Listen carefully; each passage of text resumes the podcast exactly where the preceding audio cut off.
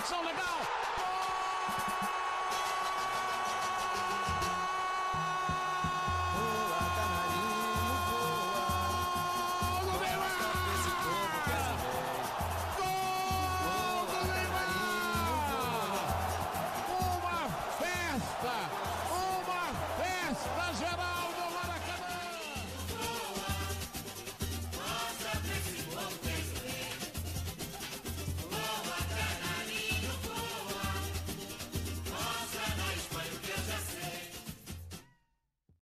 Olá e seja bem-vindo a mais um podcast do Universo Canarinho. Eu sou o seu host Gabriel Aragão Rodrigues Pereira e neste momento aqui que eu estou falando com você, caro ouvinte, não estou acompanhado dos meus companheiros de bancada, Gabriel Teixeira e Martim, mas a explicação para isso eu vou te oferecer daqui a pouco.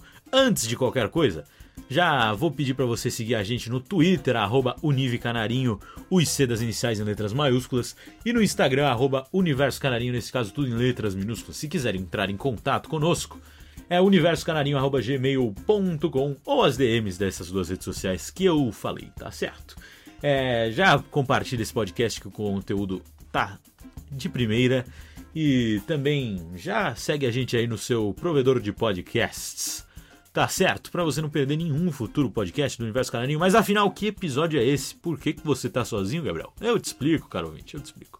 Bom, a esse ponto você já viu. E se não viu, eu vou passar rapidamente aqui que há uns tempos atrás o Neymar mencionou que está se preparando para a Copa do Mundo de 2022 no Catar como se fosse a última de sua carreira, porque não sabe se vai ter cabeça para continuar jogando futebol. Isso levou algumas perguntas nossas aqui é, quanto à psicologia no esporte, enfim. E aí entramos em contato com Eduardo Silo, e já deixo aqui o meu agradecimento ao Eduardo, que nos cedeu um pouco de seu tempo para responder algumas das nossas perguntas. O episódio de hoje está dividido em dois blocos, um sobre psicologia no esporte em si e o outro sobre essa questão aí do Neymar, né? E, enfim, é, você fique aí para descobrir tudo, todas as nossas perguntas e as respostas que o Eduardo nos ofereceu, conteúdo bacana demais. E agora, aquela vinhetinha, mas passo a palavra para os amigos Martim e Gabriel Teixeira.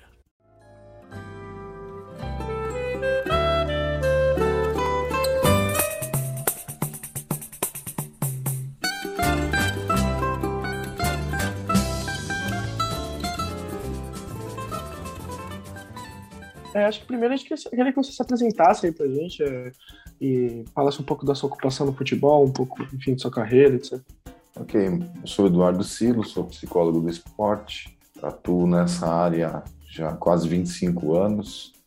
Trabalhei com diversas modalidades esportivas e com diversos níveis de competitividade, desde a iniciação esportiva até o alto rendimento. Tive experiência em alguns clubes do futebol brasileiro, começando pelo América Mineiro, passagem ah, relativamente longa pelo Botafogo do Rio, pelo próprio Palmeiras em 2016. Trabalhei com a seleção brasileira de futsal nas últimas três Copas do Mundo, 2012, 2016 e 2021. E acho que esse é um resumo aí. Trabalho também para o Comitê Olímpico Brasileiro com modalidades diferentes. 2016, grande ano do Palmeiras, 2016, aliás. Bom, Começou bem mal, né? Bem mal. É, perdendo eu lem- pro Água lembro bem. No Paulista e depois Jesus Cristo. no Brasileiro. Foi. Lembro bem. É, bom, para começar, a gente queria falar, a gente começar um pouco mais geral, falando do futebol em si, e depois a gente entra mais no caso do Neymar, que foi o que disparou a nossa, a nossa curiosidade é, por esse, para fazer esse episódio. É, hoje você considera o futebol, o meio do futebol, como é um meio tóxico psicologicamente? Isso inclui, é, incluindo, no caso, a cultura do futebol, é, a pressão interna que os jogadores sofrem, treinador, torcida, dirigentes, etc. O meio do esporte de alto rendimento, ele é potencialmente tóxico o tempo inteiro por conta de calendário, das rotinas, né, das tarefas que envolvem o esporte de alta performance. É, Dificilmente nós podemos dizer que o esporte de alta performance ele é saudável. Os atletas eles estão o tempo inteiro se colocando e sendo colocados ah, na busca da superação dos seus limites, tanto do ponto de vista físico quanto mental. Então, nós não podemos falar em saúde nesse ambiente. E, especificamente falando do futebol em si, é uma modalidade que tem uma cultura né, onde a corda está sempre esticada, o sarrafo sempre é muito alto, então nunca está bom, né? E as coisas mudam muito rapidamente. Um time que está em alta num dia ou numa semana, na outra pode estar em baixa. E a gente pode ver diversos exemplos. Né? Você pode pensar no Grêmio desse ano, que foi aí do céu ao inferno com muita rapidez. Você pode pensar no Cruzeiro, num processo um pouco, um pouco mais longo, mas que vem amargando aí dificuldades importantes nos últimos anos. Uh, o próprio Flamengo, que até outro dia era o time da moda, né? Era o time queridinho e agora está em frangalhos. E ao mesmo tempo é um ambiente que também permite uh, renascimentos até com uma certa velocidade. Se você pensar no Atlético Mineiro, que hoje também é uma potência do futebol brasileiro, até bem pouco tempo atrás estava juntando os cacos, né? Então é um ambiente tóxico, sim, por conta exatamente né, da exigência alta que está presente o tempo todo. Mesmo para quem acabou de, de, de, obter um título, né, o dia seguinte o que, que você faz? Treino regenerativo, foco no próximo desafio, e aí nunca acaba. Então quantidades absurdas de estresse estão presentes o tempo inteiro. É, bom, por, por, consequência, acho que a, a psicologia ela tem uma, uma, importância muito grande nesse meio. É, hoje, a saúde mental dos atletas é um tema realmente discutido é, dentro do meio, é, é, algo que, se, que de fato se preocupa? De alguns anos para cá, esse tema ele, ele tem ficado mais em evidência. Então, isso tem uma relação profunda também com atletas do futebol que vieram e continuam vindo ao público para falar dos seus, dos seus limites, de quadros depressivos, de ansiedade constante. Isso não era muito comum até algum tempo atrás. É, por conta da imagem do, do atleta, que é a imagem de um atleta que é um herói, que é invulnerável, que é capaz de feitos incríveis. Mas, na verdade, continuam sendo pessoas, continuam sendo humanos né, com limites e o que acontece no, nos vestiários ou nos bastidores nem sempre corresponde à imagem que de alguma forma a gente acaba alimentando para o grande público. Então, o dado de realidade ele não é tão bonito e dourado quanto o, o fato em si.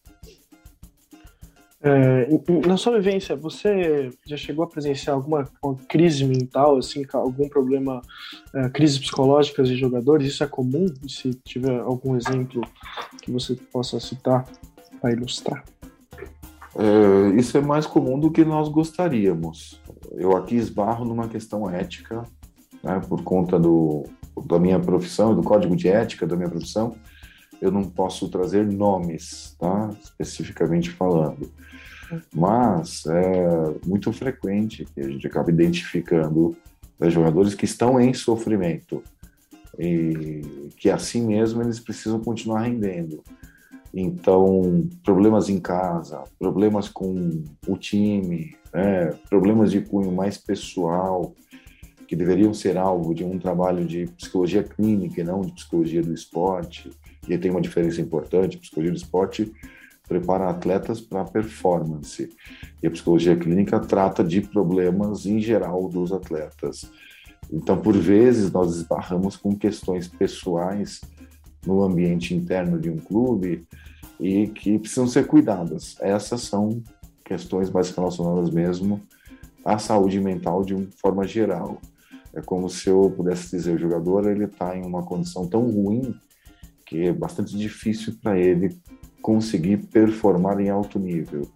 Então, na prática, nós deveríamos afastar esse jogador, cuidar dele e depois recolocá-lo né, no clube. Mas mesmo o próprio jogador muitas vezes não aceita esse tipo de afastamento porque as coisas acontecem de forma muito dinâmica no meio do futebol. Então, um jogador que venha a ser afastado por uma lesão física ou por um problema de saúde mental, ele vai ter dificuldades para recuperar o espaço dele. Em geral, ele vai ter dificuldades para recuperar o espaço dele no time, e então ele costuma também passar por cima. Vai levando, né? vai lidando com as questões de saúde mental de uma forma assim, vai empurrando com a barriga, vamos dizer assim.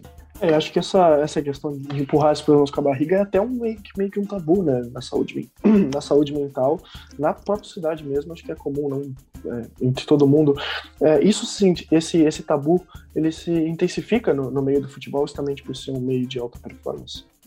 Ser um meio de alta performance, por ser um ambiente é, essencialmente conservador, machista, é, que trata questões de gênero de uma forma maniqueísta, né, ou bipolar.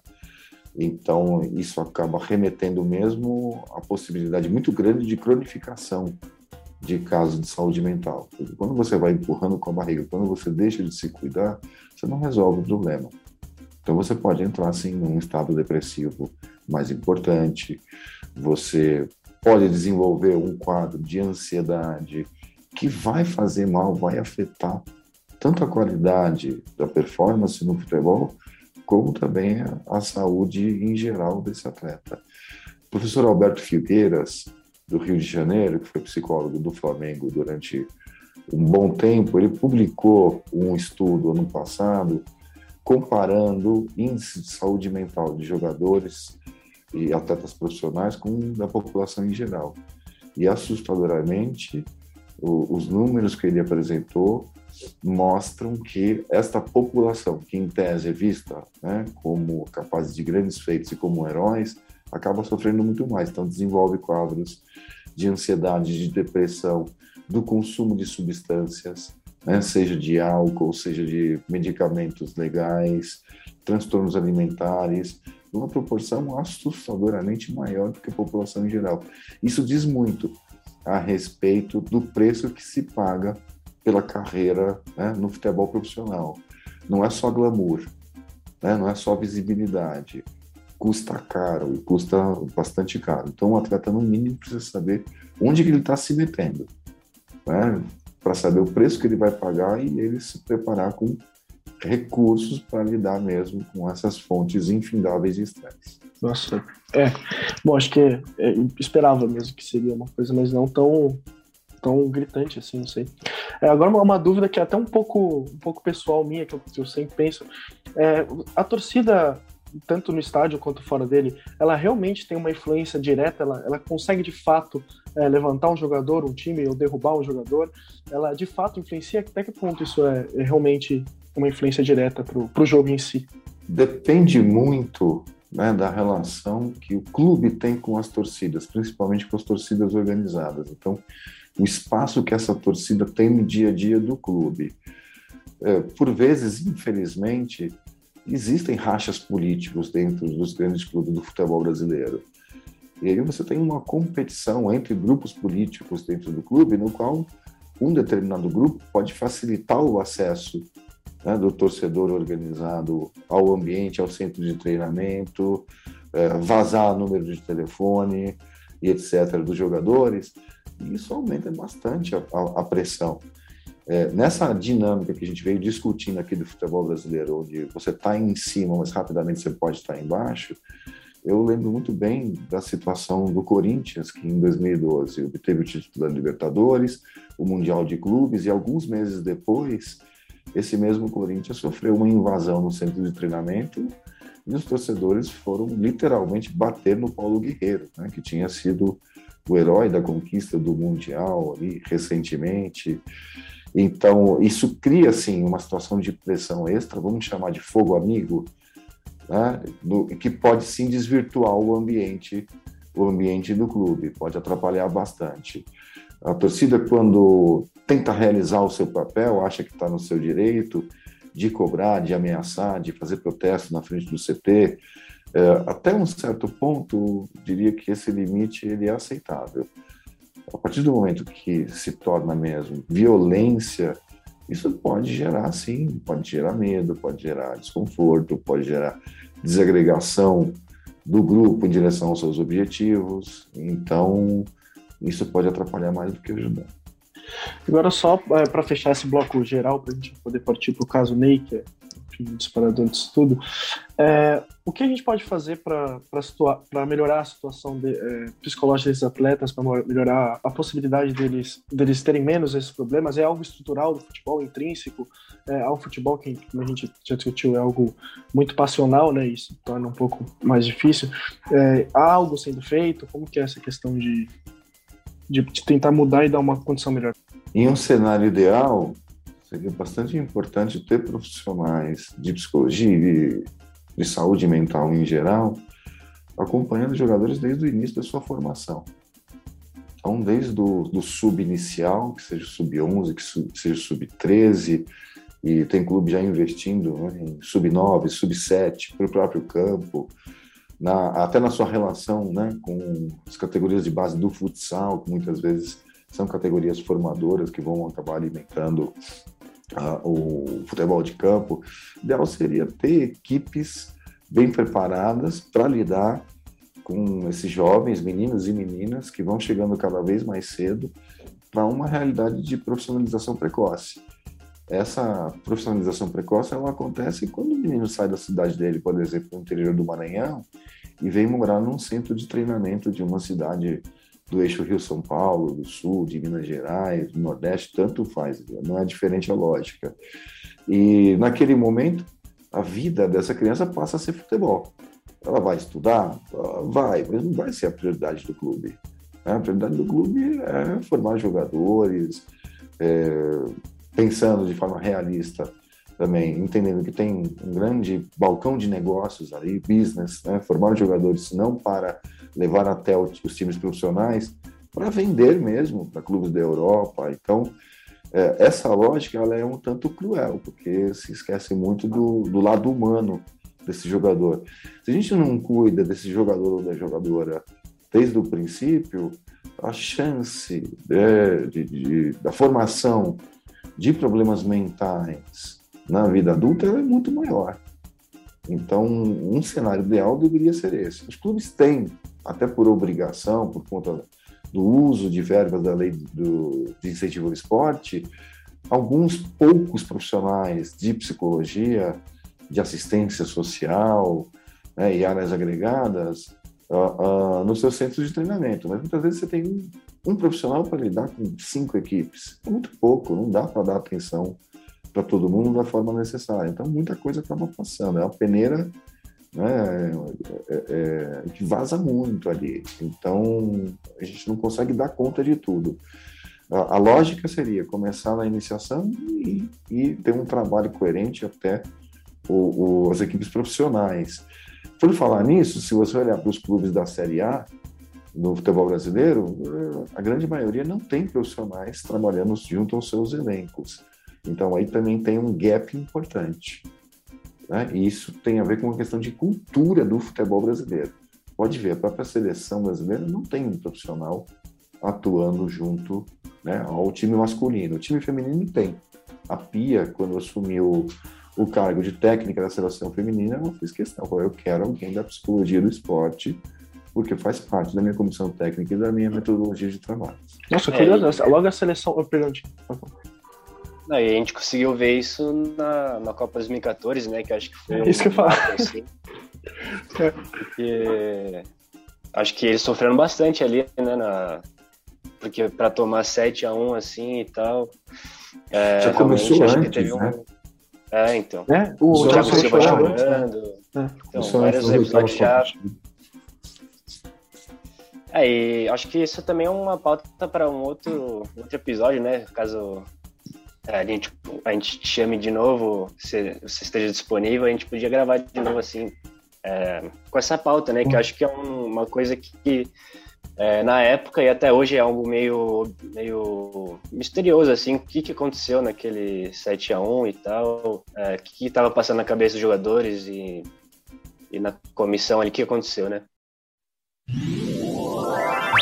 Brasil! É, bom, agora passando para um segundo bloco, é, falando agora do Neymar, né, do caso do Neymar que chamou muita atenção aí na última data FIFA, que só contextualizando um pouco antes, é, foi que é, saiu uma, um corte de uma entrevista que o Neymar deu para a Dazon, é, para a emissora Dazon, que ele falava que é, não sabia é, se ia jogar mais duas Copas, né? Ele achava que a 2022 seria a última dele. É, que aí ele diz assim que não sabe nem se tinha cabeça mais para o futebol depois da Copa. E aí isso gerou um alvoroço tremendo no, na internet, no mundo do futebol, enfim, é, sobre o que estava acontecendo com o Neymar, né? O que, que, que, motivou essa decisão dele essa, e essas aspas fortes que ele disse, né? É, e aí isso fomentou muita discussão justamente da saúde mental dos atletas e, e o Neymar, que é o, que é o ícone né, da, do nosso futebol brasileiro no momento, falar isso é, gerou uma repercussão ainda maior. É, bom, então eu queria saber de você, professor, é, qual é a sua opinião sobre esse caso? É, o que, que você viu nas redes sociais? O que, que você conseguiu extrair desse, desse alvoroço que rolou sobre esse caso do Neymar aí recente? Quando o assunto é Neymar, sempre interessa muita gente, né? Ele, por si só, já parece ocupar um lugar de muita visibilidade e bastante polêmica pelo comportamento dele fora e dentro de campo.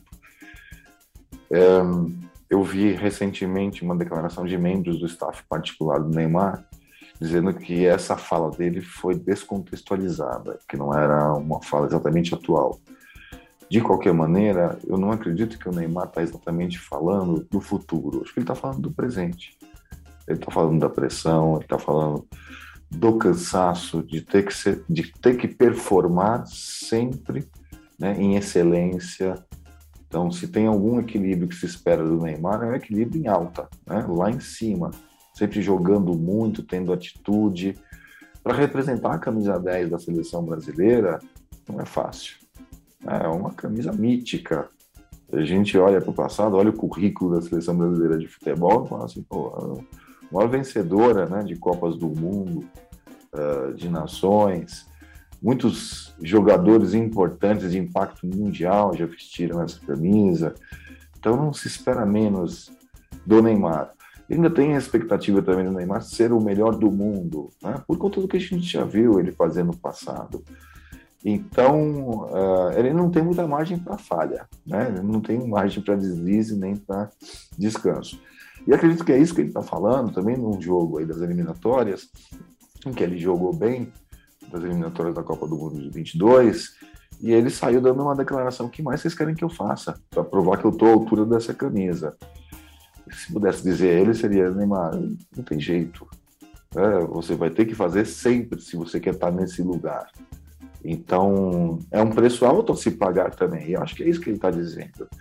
Porque se você pensar na rotina dele, não é uma rotina fácil exatamente. Né? Tá, a gente olha e fala assim, puxa vida, grandes festas, é, cercado de celebridades, né? bastante dinheiro, mas não é só isso. Né? A vida não é só sobre isso. Você nunca poder relaxar ou ter dificuldade de relaxar ter que ficar lidando com um calendário apertado, entre os jogos do PSG, uh, ah, jogos da seleção, seja para Copa América, eliminatória, Copa do Mundo, é bastante coisa mesmo. Acho que o recado que ele está dando com essa fala é, galera, estou cansando. Agora, o que, que vai acontecer depois da Copa de 2022? Isso é absolutamente imprevisível nesse momento. Ele está se queixando mesmo do que está acontecendo agora, do que aconteceu agora há pouco. Se a seleção for bem, ele for um destaque da Copa, vai ser difícil dizer que ele não vai querer de novo. Né? Se chegar perto também, vai que chega no vice-campeonato, né? você sofre a derrota de uma final de Copa num dia, depois já começa a ajustar a cabeça para querer mais. Se tiver idade e condição física para isso, eu acredito que, que ele vai. Se o Brasil ganhar a Copa, eu acredito que ele vai. Uma resposta que alguns companheiros dele de equipe deram nas redes sociais por esses dias também foram exatamente falando sobre pressão, né? falando sobre cansaço. Então, meio que tentando dar um suporte a ele. E a melhor resposta que ele e o grupo deram foi no último jogo contra o Uruguai. Né? Então tá, é isso que vocês querem? Espetáculo, futebol de alto nível? Tá aqui. E eles mostraram que eles são capazes. Agora tem uma armadilha aí, né? Porque aí dá pra gente aquele gostinho de quero mais. Agora não quero ver isso. Não foi suficiente o jogo contra o Uruguai, né? Foi bom, legal, obrigado. Vamos pro próximo. Queremos ver de novo. Vamos ver se eles vão aguentar. Tomara que sim. Torço para que sim.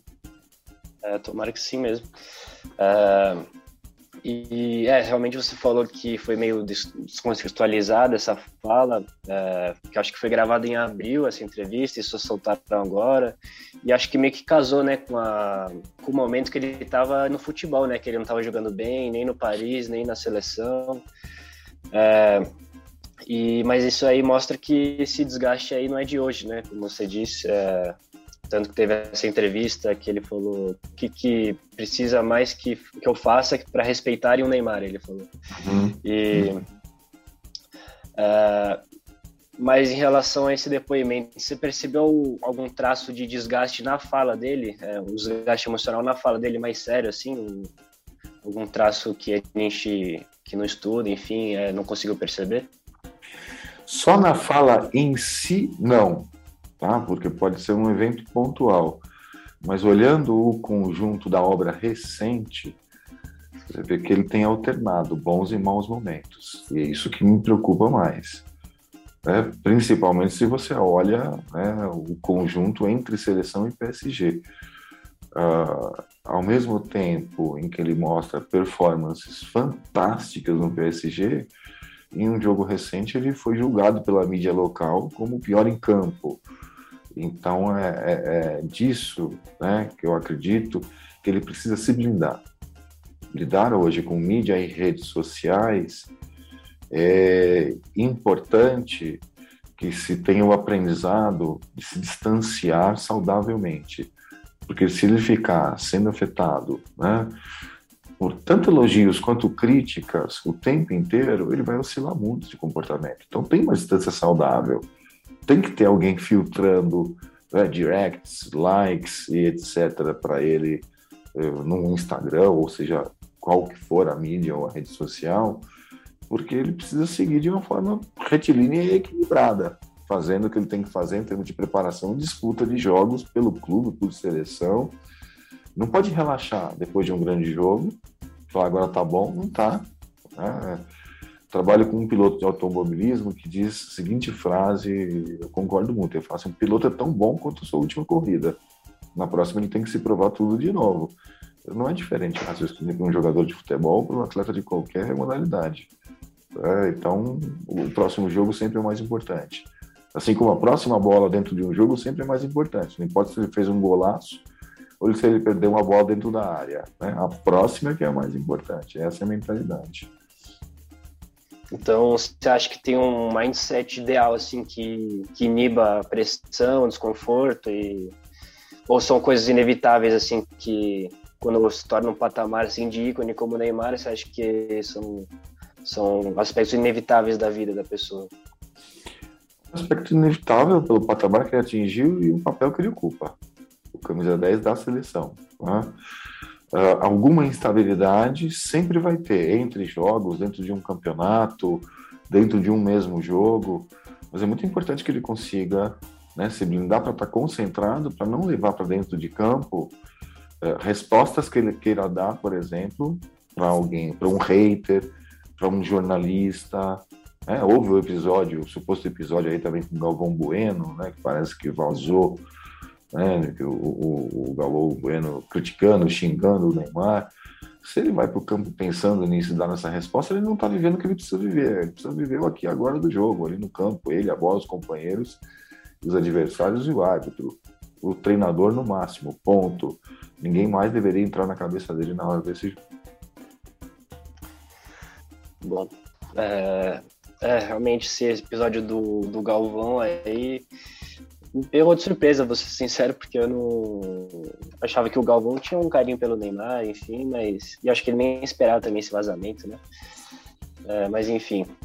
É, temos que ter é... cuidado também, né? Temos que ter bastante cuidado porque né, nesse campo tudo é muito nebuloso. Então, Sim. vazou um áudio, se ele estava xingando o companheiro dele de transmissão, né? se ele estava xingando o Pelé, como parece que ele xingou na final da Copa de 94. É todos somos humanos, verdade é essa, né? E quando a gente vai para um canal de visibilidade com o público, a gente acaba representando um papel. É, se a gente acha que a câmera está desligada ou o microfone, a gente pode acabar dando um deslize ali, mas é uma opinião pessoal, não tão relevante no final das contas. Não deveria ser tão relevante no final das contas. É, e é que eu acho que ganha essa proporção porque é o Galvão, enfim, e, ele, e ele representa bastante. Eu queria agora então partir mais para esse lado da mídia. A mídia acho que tem um papel é, muito grande né, nesse, no tocante dessa coisa de afetar os atletas e tanto que a gente viu recentemente, por exemplo, o Douglas Luiz, é, que é atleta da seleção também, é, ele nunca nunca usou o Twitter, nunca nunca respondeu ninguém, mas recentemente respondeu o Neto, é, porque o Neto é, falou que ele não tinha bola para jogar na seleção, que ele jogava no Aston Villa, enfim, aí gerou um, uma briguinha assim é, entre ele e o Neto, e o Neto adorou, né? Porque deu mais, mais é, audiência, enfim. É, então, você acha que é, o comportamento da mídia é, perante a, a seleção, é, você acha que é, algo que está sendo vai piorando ao longo do tempo com essa também com a pressão de ganhar o que não ganha o Hexa nunca e enfim, você acha que a pressão da mídia sobre a seleção está aumentando cada vez mais? E sobre os atletas? Porque ela sempre se mantém alta, né? uma pressão que está sempre on, uh, em altos níveis, uh, e que é preciso aprender a lidar com, com essa pressão. Né? Para quem está nesse papel aí, não é só o Neymar, é todo, todo mundo que faz parte do, do, grupo Seleção Brasileira de Futsal, inclusive membros da CBF que não aparecem né, na hora de um jogo, mas também precisam lidar com essa situação. Pensando no episódio do Douglas Luiz, não importa onde ele está jogando, o critério não é do Neto, o critério é do treinador da seleção, dos seus auxiliares. Então, é a esses que ele tem que estar tá atento, é com esses que ele tem que conversar, dialogar, dar alguma resposta se for necessário uh, nas internas, né, nos bastidores da, da seleção. Sei que é difícil, mas é muito importante aprender a não dar bola né, para quem possa efetivamente gerar algum dano uh, para o seu sistema psicológico, vamos dizer assim. Tá, é o Neto, o craque Neto, a importância do Neto, seja lá quem for, uh, são figuras né, que vivem aí hoje de audiência. Então, o Douglas acabou dando audiência para o Neto. Eu concordo com o que você disse, Martim. É, ele, ele acabou alimentando ali. O Neto adorou. Opa, me ouviu. Caiu na minha, né? Então isso vai dar mídia, isso vai dar audiência. Eu sou professor universitário também e eu oriento uma dupla de alunos do seu TCC que está exatamente pesquisando sobre o papel da mídia no adoecimento mental de atletas de alta performance.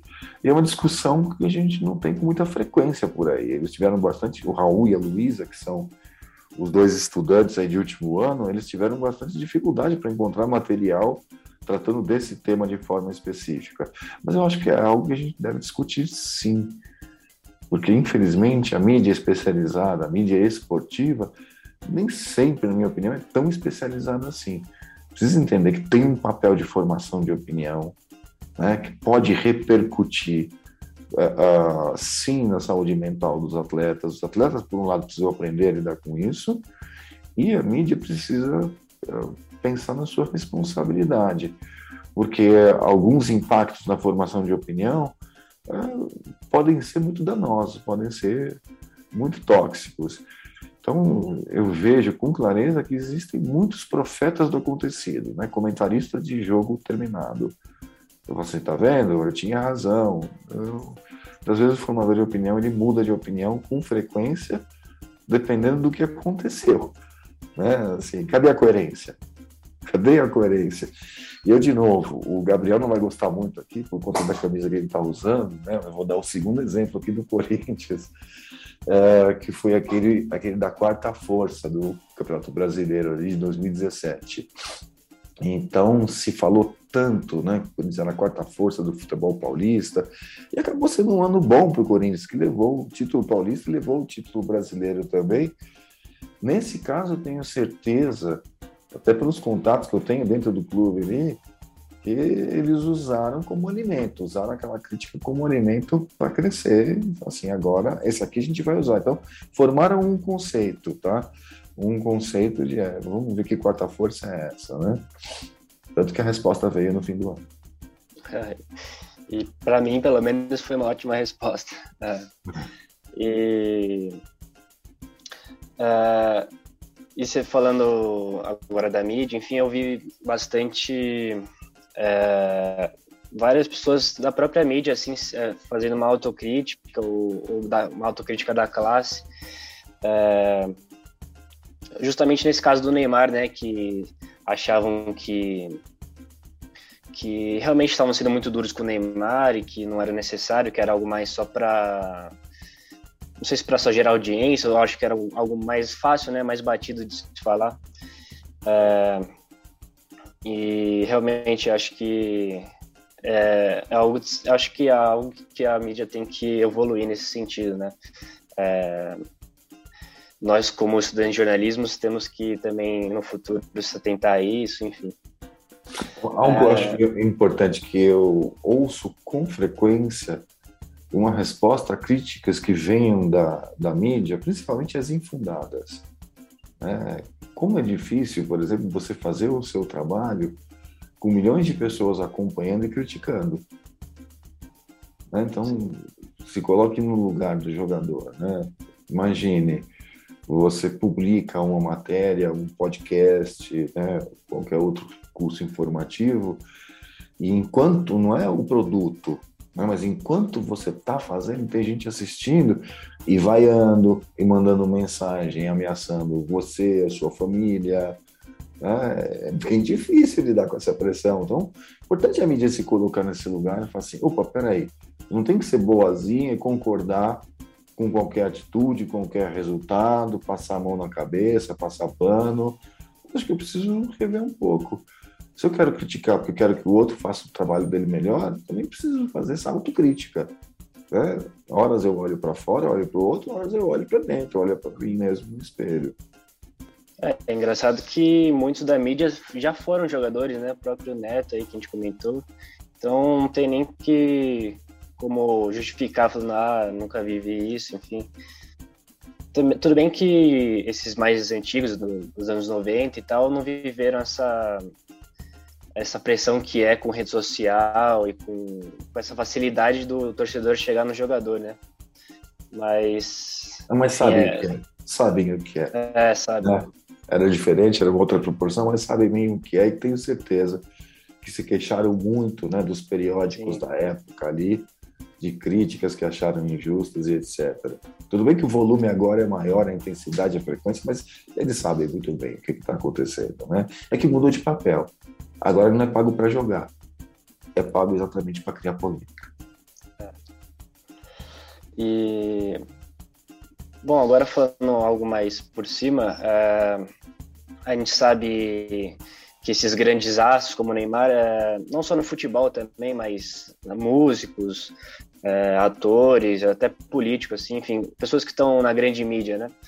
É... elas sofrem justamente bastante com esse psicológico então eu queria saber se a psicologia e os seus estudiosos, enfim, as pessoas que estão estudando, já formaram algum estudo sobre, sobre esse fenômeno que é que a pessoa está no mais alto nível, no mais é, alto nível de exposição e de, de performance também, é, e consequentemente ela sofre com o psicológico, com a pressão. No Brasil, eu acredito que a gente não está engatinhando nesse setor. Né? Então, você tem alguns poucos estudos, iniciativas, bastante experiência empírica, mas ainda pouca produção científica, acadêmica, validada mesmo, para tra tratar destes temas. Mas em alguns lugares aí do globo, do planeta, você já tem iniciativas mais encorpadas. Então, uma iniciativa que contou aí com o Michael Phelps, o, o ex-nadador, foi a produção de um documentário chamado O Peso do Ouro, é, que conta né, com profissionais de saúde mental, com atletas, membros de confederação, e que mostram, sim, resultados né, de todo esse processo, o impacto de todo esse processo na saúde mental aí dos, dos e das protagonistas né, do cenário esportivo e que discutem né, uh, exatamente riscos e benefícios né, de tanta visibilidade. Então tem muita ciência, muita gente séria envolvida por trás da produção desse documentário. Não à toa se chama O Peso do Ouro. Né? Eles discutem quanto que vale a pena o caminho, né? o preço que se paga para você ter grandes conquistas. E que de uma forma diferente, acho que vem sendo abordada a partir de episódios como o da Naomi, do tênis, da Simone Biles, da ginástica, no qual ela chega e fala assim, não, não vou deixar ganhar uma proporção tão grande a ponto de ser irremediável, né? Eu vou desistir mesmo que seja aqui na beira de, um, de uma disputa, uma final de um grande torneio de tênis, é, de, um, de um campeonato importante, né? Como os Jogos Olímpicos.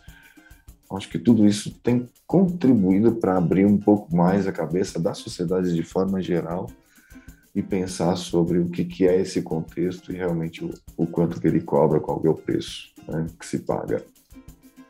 É, realmente esse episódio da Simone Biles acho que trouxe foi o que mais trouxe à tona nessa discussão e também a gente viu um tratamento diferente é, para ela e pro no caso do Neymar também a gente viu a gente acho que eu vi é que o, as, os dois foram bastante criticados por uma ala né uhum. é, mas realmente acho que pela mídia não sei é, se é, por ela não estar tão próxima da gente, eu acho que teve uma, um acolhimento maior, enfim. É, então, e também fica aí para os nossos ouvintes, estudantes de psicologia, né?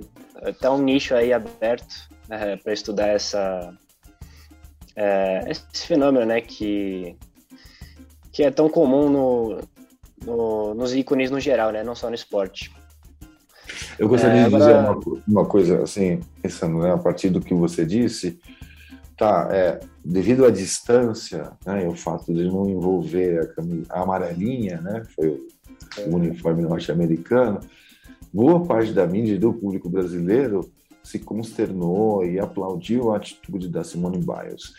Agora, pensa né, que a pressão não foi só a pressão dos jogos, ela teve que lidar certamente com pressão de confederação, de comitê olímpico, patrocinador, né, equipe técnica, porque a atitude dela fez bastante gente perder dinheiro. Não sejamos ingênuos né, com relação a isso.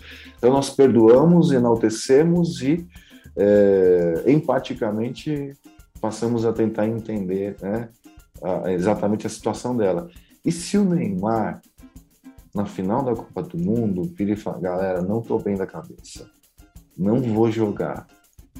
Né? o que, que nós faríamos, o que, que nós diríamos, o que a nossa mídia né, iria repercutir. Eu só vou resgatar um episódio, Ronaldo Fenômeno na Copa de 98. Né? Ficou todo aquele mistério e tudo mais durante um bom tempo, né?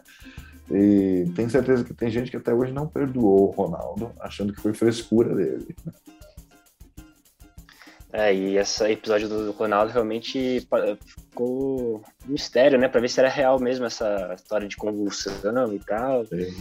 É, realmente só. O Ronaldo diz que sim, né? Todos em volta diz, dizem que sim. Então só não resta acreditar. É, então, agora passando de novo pro Neymar, é, muito se fala de do amadurecimento dele, né? De menino Ney, adulto Ney, chegam a brincar.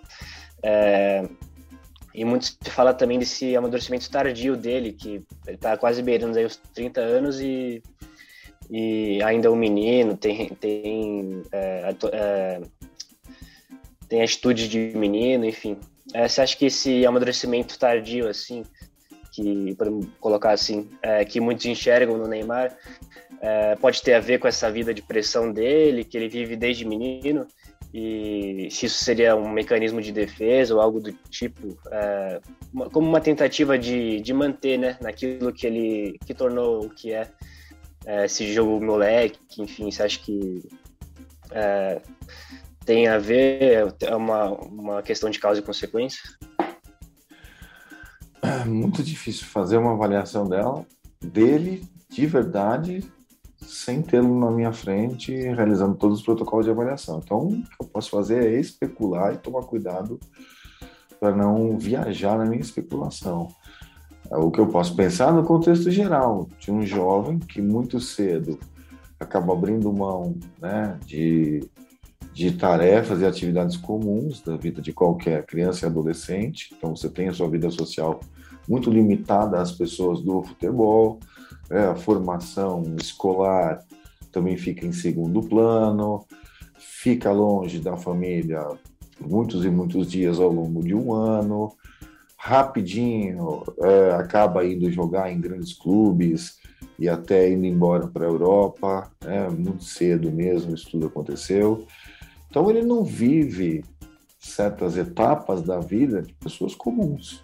Não tem como esperar que ele vá se desenvolver como uma pessoa comum. Né?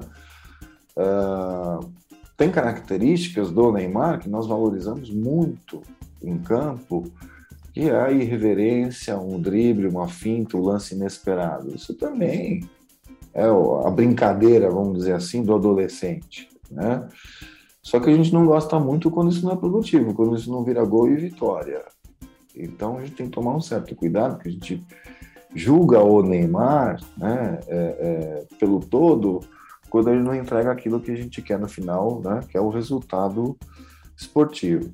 Agora, claro, dá pinta né, dele estar tá vivendo sim uma adolescência tardia e muito possivelmente em função ele não precisou amadurecer né, em outros sentidos assim é, não precisa jogar bola né?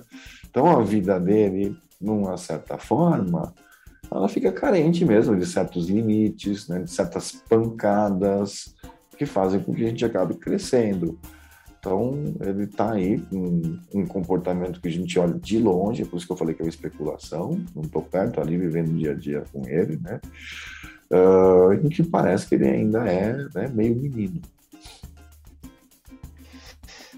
Bom, é isso, então, perfeito. Uh, bom, então, para fechar, só queria perguntar se você concorda com a frase do então coordenador técnico da seleção, Edu Gaspar, quando ele disse que é difícil ser Neymar. Concordo, é difícil ser Neymar.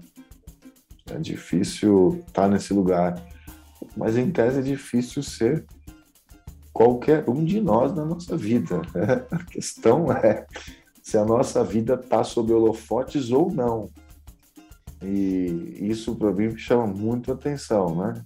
O Edu Gaspar está falando também, está falando assim, meu, dá o tempo de um menino para que a pressão tá demais, né? Deixa ele fazer o trabalho dele, deixa ele fazer o, o, o papel dele. Uh, o importante é que o Neymar pessoa não seja, né, é, digamos assim, eclipsado pelo Neymar jogador, pelo Neymar celebridade. Importante que o Neymar se cuide de uma forma ou de outra é, eu se cuidar, né, aí sim permitir o amadurecimento, colocar a vida sob controle, né, não relaxar e falar tá tudo certo, tá tudo ganho, não tá, porque no caminho que Neymar vai, talvez essa seja uma preocupação importante, existe uma grande possibilidade de ele não chegar, não atingir o seu potencial, como a gente já viu que ele poderia. Né? E se for só o Neymar jogador, eu acho que isso vai acabar, infelizmente, acontecendo se ele parar, sair um pouco de rede social, de holofote, começar a olhar para ele, fizer um trabalho mesmo né, de autoconhecimento, ele vai crescer tanto como pessoa quanto como jogador. Ainda é, dá tempo, gente... ainda dá tempo, Neymar. É, a gente vê vários episódios que a gente fala, pô, Neymar não precisava, né? Não... Passou é. do ponto ali, não precisava. Você é muito maior que, é, do que essas palavras, enfim, não era necessário, né? Verdade. Bom, acho que foi isso. É, tem uma, mais alguma coisa, Teixe, para falar? Não, acho que de mim é isso. Bom, então fechou. É... Bom, agradecer de novo, professor, pela disponibilidade. Legal, obrigado, prazer participar Obrigado, e professor. contribuir. Tá?